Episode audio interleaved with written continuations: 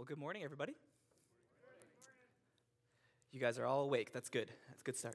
Um, my name is Sam. Uh, if we haven't met yet, I am the youth pastor here. Uh, I work alongside Matt Hempel, um, working with the middle school and high school, and then I also oversee our college ministry. And uh, so it's a pleasure for me to be up here and to take the next in our series looking through Exodus. Uh, last week, Pastor Matt did a 30,000 foot view of the plagues, right? He went through chapters 7 through 12, did a great job. If you missed it, I'd encourage you check it out online, uh, covering those chapters. Well, today I'm, in a sense, kind of doing the opposite of this 30,000 foot. I'm going to be zooming way in. Uh, we're going to be looking at chapter 12, and really, there's a couple of key themes in there that I want to focus on for the majority of our time this morning. And so, if you have a Bible, I'd encourage you pull it out, open up to Exodus chapter 12. Um, there will also be scripture on the screen if you didn't bring one uh, this morning. But let me pray, and then we'll jump right in. Lord Jesus, uh, I just ask right now that you uh, would be in this place. Holy Spirit, that you would open our eyes to see what you want us to see from your word. And I pray, God, that you would just help me uh, to decrease and you to increase. I pray that uh, it would not be me uh, and my words that people remember, but it would be you and your words. And so, as we dive into Exodus and other passages throughout Scripture today, I pray that uh, we'd be challenged and encouraged by what we see, that we would know you more and become more like you as we do. Pray these things in your name, Jesus. Amen. So, we're going to jump right in. Uh, Exodus 12, verses 1 uh, through 16, and then we'll jump down a few verses, but I'll let you know when we get there. So, starting in verse 1 The Lord said to Moses and Aaron in the land of Egypt, This month shall be for you the beginning of months. It shall be the first month of the year for you. Tell all the congregation of Israel that on the tenth day of this month, every man shall take a lamb according to the father's houses, a lamb for a household.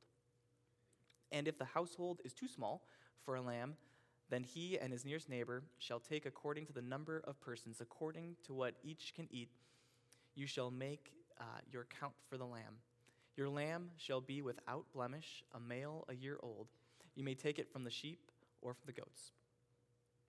And you shall keep it until the fourteenth day of this month, when the whole assembly of the congregation of Israel shall kill the lambs at twilight. Then they shall take some of the blood and put it on the two doorposts and on the lintel of the house, in which they eat it. They shall eat the flesh that night, roasted on the fire with unleavened bread and bitter herbs, they shall eat it. Do not eat any of it raw or boiled in water, but roasted, its head with its legs and inner parts. And you shall let none of it remain until morning. Anything that remains until morning you shall burn. In this manner, you shall eat it, with your belt fastened and your sandals on your feet and the staff in your hand. You shall eat it in haste. It is the Lord's Passover. For I will pass through the land of Egypt that night, and I will strike all the firstborn of the land of Egypt, both man and beast. And, all, and on all the gods of Egypt I will execute judgments. I am the Lord. The blood shall be a sign for you, and on the houses where you are and when I see it, the blood, when I see the blood, I will pass over you, and no plague will befall you to destroy you when I strike the land of Egypt. This day shall be for you a memorial day, and you shall keep it as a feast to the Lord throughout the generations as a statute forever. You shall keep it as a feast. Seven days you shall eat unleavened bread. On the first day you shall remove leaven from your houses. For if anyone eats uh, what is leavened from the first day until the seventh, that person shall be cut off from Israel. On the first day you shall hold a holy assembly, and on the seventh day a holy assembly. No work shall be done on those days, but what everyone needs to eat, that alone may be prepared by you. And now we're going to skip down to verse 28 and pick back up there. So, starting in verse 28. Then the people of Israel went and did so. As the Lord had commanded Moses and Aaron, so they did. At midnight, the Lord struck down all the firstborn in the land of Egypt, from the firstborn of Pharaoh who sat on his throne to the firstborn of the captive who was in the dungeon, and all the firstborn of the livestock. And Pharaoh rose up in the night, he and all his servants and all the Egyptians, and there was a great cry in Egypt. For there was not a house where someone was not dead. Then he summoned Moses and Aaron by night and said, Up, go out from among my people, both you and the people of Israel, and go, serve the Lord as you have said. Take your flocks and your herds as you have said, and be gone, and bless me also. All right. So, I'm just going to stay up front. There is more in this passage than I have time this morning to unpack. And I hope and pray that you guys will spend time on your own, maybe even later today, uh, just being in this passage even more. But there's a few things I want to focus on. And I want to start by kind of summarizing what did we just read? Because, again, that was a lot. So, Passover. Um, first, each family chooses a lamb. And, and, and so I uh, chose a lamb. All right, so this lamb is for my family. Isn't it cute? Um, so each family chooses a lamb. That lamb then lives with the family for five days. And then on the fifth day, uh, they are all to kill the lamb and put blood on the doorposts. Then they eat this meal that's prepared quickly. Um, there's no yeast in the bread. So, two ways that we know that they, they eat it quickly. One, no yeast. Uh, so, I'm not a baker, but I have watched the Great British Baking Show. And so, when you put yeast in something, right, and then you prove it, like it rises, and that takes time, and God's like, no, you don't have time. So, no yeast in the bread, that's one. But also, do you notice that they're supposed to eat it a certain way with their belts on and their shoes on their feet, and they got a staff in their hand? How many of you, like when getting ready for like a, a nice feast, like a Christmas dinner, how many of you are like, well, I got to make sure that my shoes are tied, I got my coat on, and I got my keys in my pocket, like ready to go, right? Like that's not normally how we eat, but God says we're eating this in haste. It's the Lord's Passover. You have to be ready because you're going to be leaving Egypt pretty soon. Um, and they're called to stay inside their homes as God's uh, last plague passes through Egypt. And again, like I just mentioned, they must be ready to leave, to follow Moses into promised land. So that's a real quick synopsis of what we just read. Um, so, Passover. There's a lot there, and there's a lot that we could go into and a lot we could spend time on. But today, I want to start by focusing in on the lamb. Um, so, why is the lamb important? Why does the lamb matter? See, in verse 5 of chapter 12, it says, Your lamb shall be without blemish, a male, a year old, and you can take it from the sheep or the goats. You ever ask this question? Why does God care about the lamb? And, and he's so particular about it, like a year old, and it needs to be without blemishes, without spots. Why does God care about that? Why not? Here, just make it obvious. A second lamb. All right, so this one, for those of you in the back, maybe you can't see, it's missing a leg. Um, it's dirty, it has spots. Um, so, why does God care? They're going to eat it. I bet they both taste the same. They're, they're going to use the blood. I bet that it would work, right? I mean, like, who, why does it matter? Which, if the lamb is spotted or deformed or whatever, why, why does that matter? You ever ask that question? You ever wonder why God spends chapter after chapter in the Old Testament telling the people how to build the temple? It's like, man, you're spending a ton of time on all the specifics of how to build the temple. Like, why?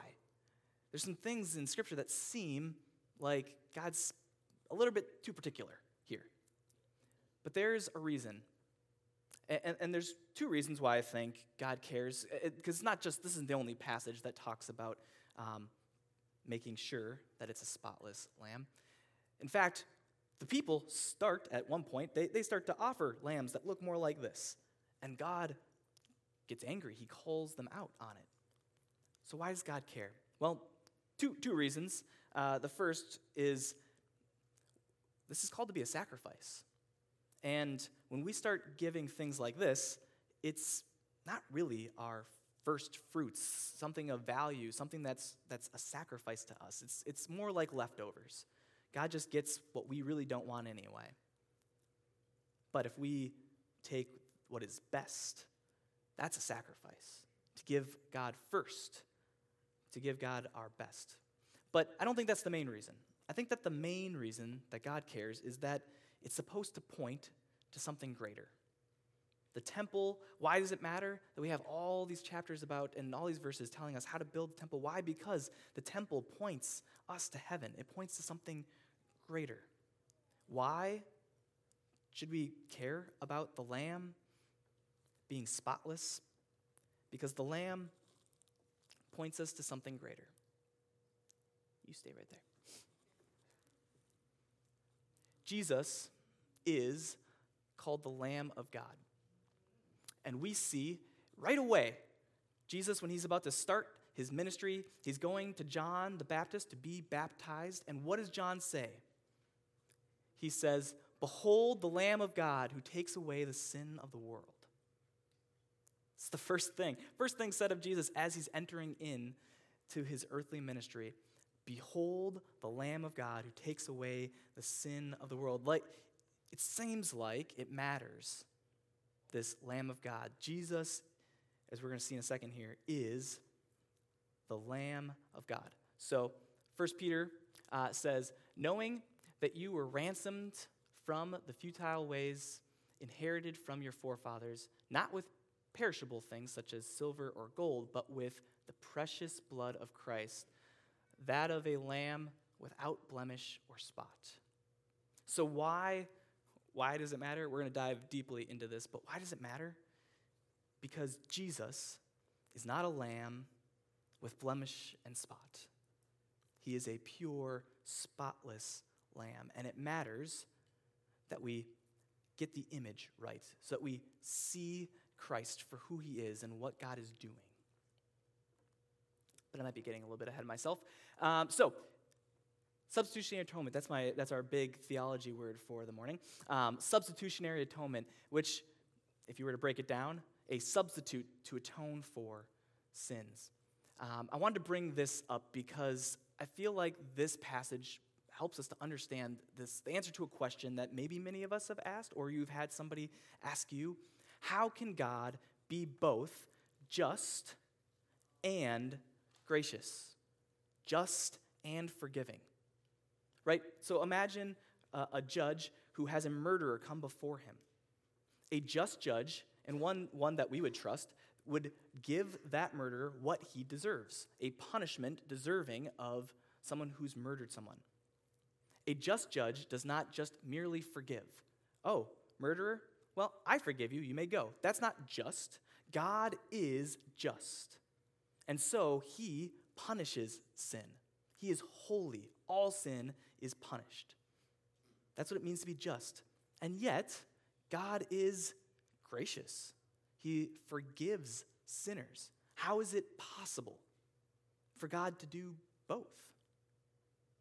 You ever wrestle with that or had somebody ask you something like that? Well, that's why this ah, time this morning is so important. Jesus died in our place as a sacrifice for sin so that our sin is fully punished and we are reconciled in relationship with God. I want to look at Romans 3.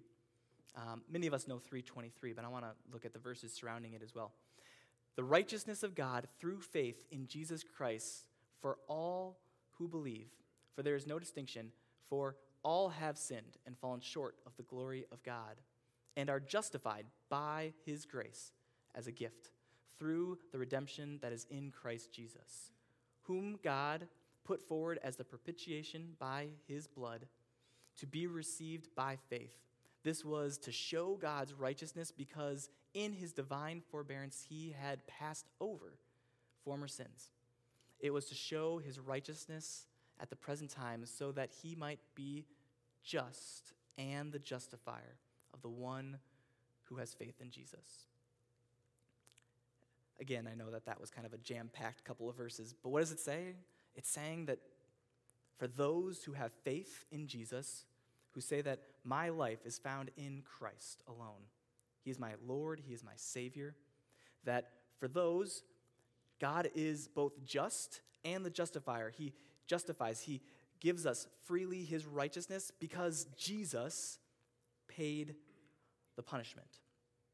And so God is both just in punishing sin and he is gracious and forgiving for the sinner who puts his faith in Christ.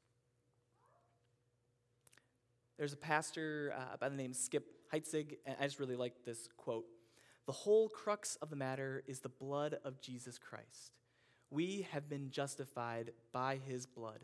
We are not justified by his birth, we are not justified by his teachings, and we are not justified by his exemplary life. We are justified by his blood that was shed. Why do we spend so much time talking about the blood of Jesus?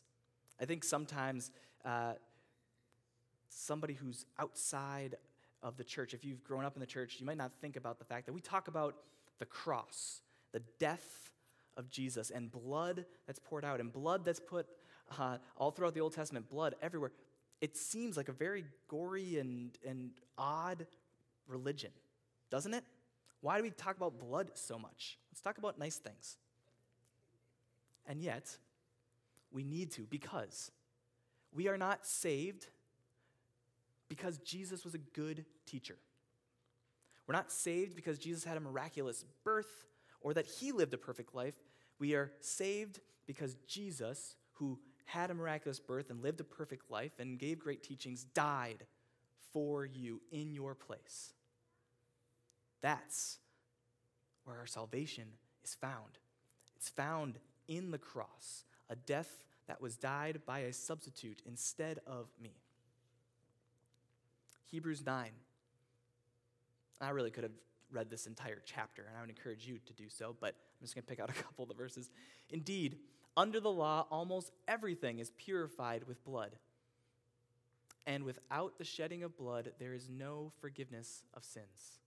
I'm just going to stop there for a second. Without the shedding of blood, there is no forgiveness of sins. God does not, He's not like the judge who just says, forgiven. That's not how our faith works. We have a just God who deals with sin. And he deals with it in the severity that it deserves, with the punishment that he said it is owed death. Your sin has a wage in, in earnings, which is death. You, I, we deserve death. And somebody has to pay and it can be you. If you would rather do life on your own, on your own terms, then you can pay for your sin. Or you can fall at the feet of the one who loved you enough to take your place. That's the gospel. That's what Jesus has done for us. Ephesians 1 7, in him we have redemption through his blood the forgiveness of our trespasses according to the riches of his grace. I don't know if you're a Bible memorizer, but this is a great verse to have memorized. Like, what a, what a rich verse. In him we have redemption through his blood. The forgiveness of our sins, our trespasses, according to the riches of his grace, is for it is by grace that we have been saved through faith not of our works. Romans 6, I just mentioned this a second ago. The wages of sin is death, but the free gift of God is eternal life in Christ Jesus, only found in Jesus. John 3:16 For God so loved the world that he gave his only son that whoever believes in him should not perish but have eternal life. I, I know many of us know this verse, but do we ever just kind of stop and really think about it? That we all deserve to perish, not to have eternal life. But God so loved that he gave. Didn't give Jesus just to live a perfect life, just to be a good teacher, but to die. This is the core. And if we miss this, then we're going to miss everything about what the Christian faith is all about. We have to understand that is by the blood of Christ. Which brings us back to Exodus 12, because this is a series in Exodus. So we'll go back to Exodus 12. The blood was a sign to the people and before God that the punishment of death had been covered in that house. So don't miss this. In Exodus, the punishment, this plague that's coming, it's not just for the Egyptians, it is for the people in the land. There is a penalty, a plague, and death is coming to every household. But God makes a way. And He gives them one way. Choose to follow His way and take a lamb. Bring it into your home, take its blood, and put it on your house. And when God sees the blood on the house, it is a sign that death has already happened in that house.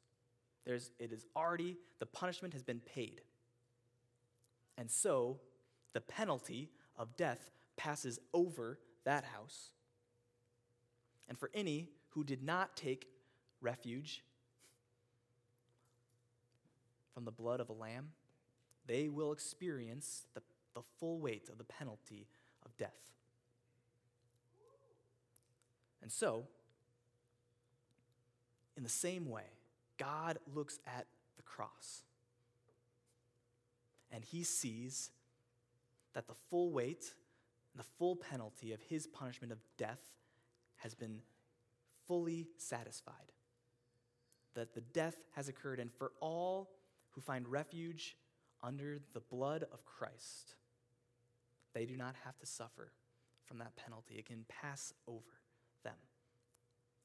And instead of us taking on death, Jesus, he who knew no sin, became sin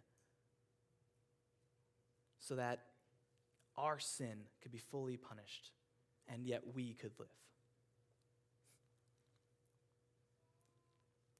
But there's a, a big difference between the lambs that we see in Exodus and the Lamb of God. And that is that Jesus, he doesn't remain slain. Three days later, Jesus rose from the grave, defeating sin and death, and gives us life because he is victorious. And so, Revelation 5, if it's been a while since you've read in Revelation 5, I'd encourage you, read it again. This is a, a glimpse into the throne room of heaven. And we see Revelation 5, verse 11, it says, Then I looked, and I heard around the throne and the living creatures and the elders the voice of many angels, numbering myriads and myriads of thousands of thousands, saying with a loud voice, Worthy is the Lamb who is slain to receive power and wealth and wisdom and might and honor and glory and blessing. If you have given your life to Jesus, He is your Lord, He is your Savior, this is a future reality. That there will come a day that we'll stand before the throne and we will say, Worthy is the Lamb who is slain. Why? Because it is only because the Lamb was slain that I get to stand in the throne room at all. Worthy is the Lamb who paid my debt. And he is worthy of all power and all wealth and all wisdom and all might and all honor and all glory, all blessing, uh, everything. He is worth everything because he gave everything. He is worth everything. And he'll be praised forever because he's, he is deserving.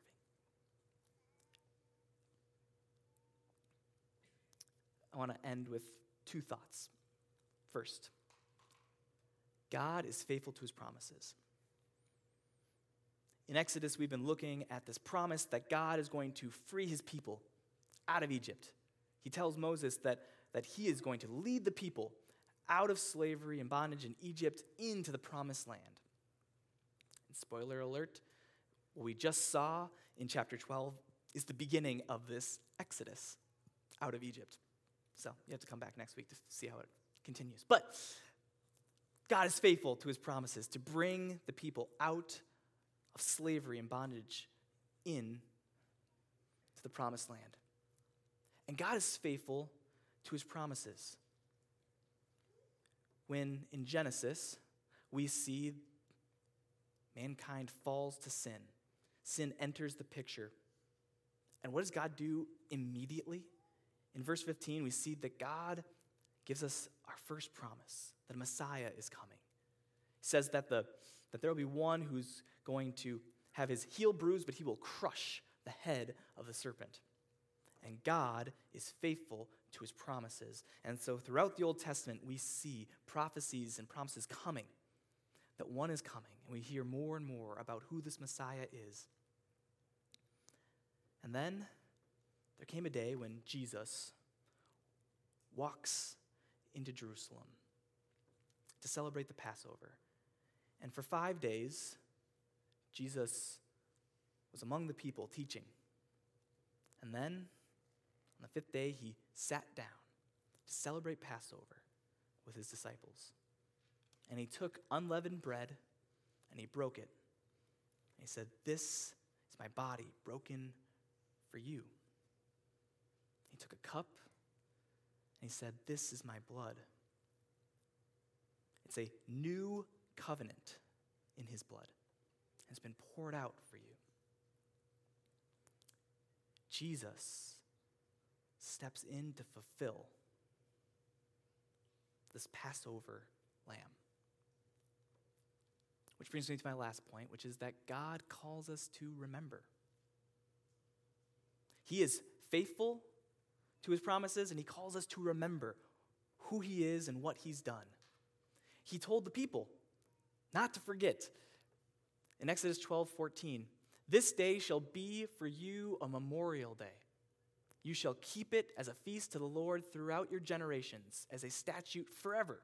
You shall keep it as a feast. God doesn't want the people to forget not just what he did that day to bring them out of slavery, but so that they wouldn't miss when Jesus came to take them out of the slavery of sin and death and to bring them into newness of life, eternal. We shouldn't miss it either. And Jesus, in fulfilling this, gives us a, a way to remember and says to keep this. And so every time we do the Lord's Supper or communion, we are remembering what God has done,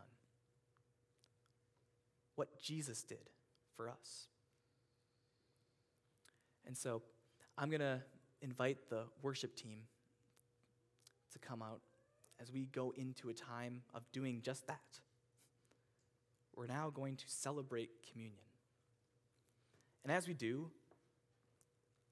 a couple of things. First, if there's anything between you and the Lord right now, take time to confess, for he is faithful to forgive all sin and all unrighteousness. If we confess our sins, so confess. And then, uh, practically speaking, there are four tables two in the front and two in the back. So during the song, you can come out and go down the aisles and, and take some bread and a cup and return back to your seats. We'll take it together. But one more encouragement.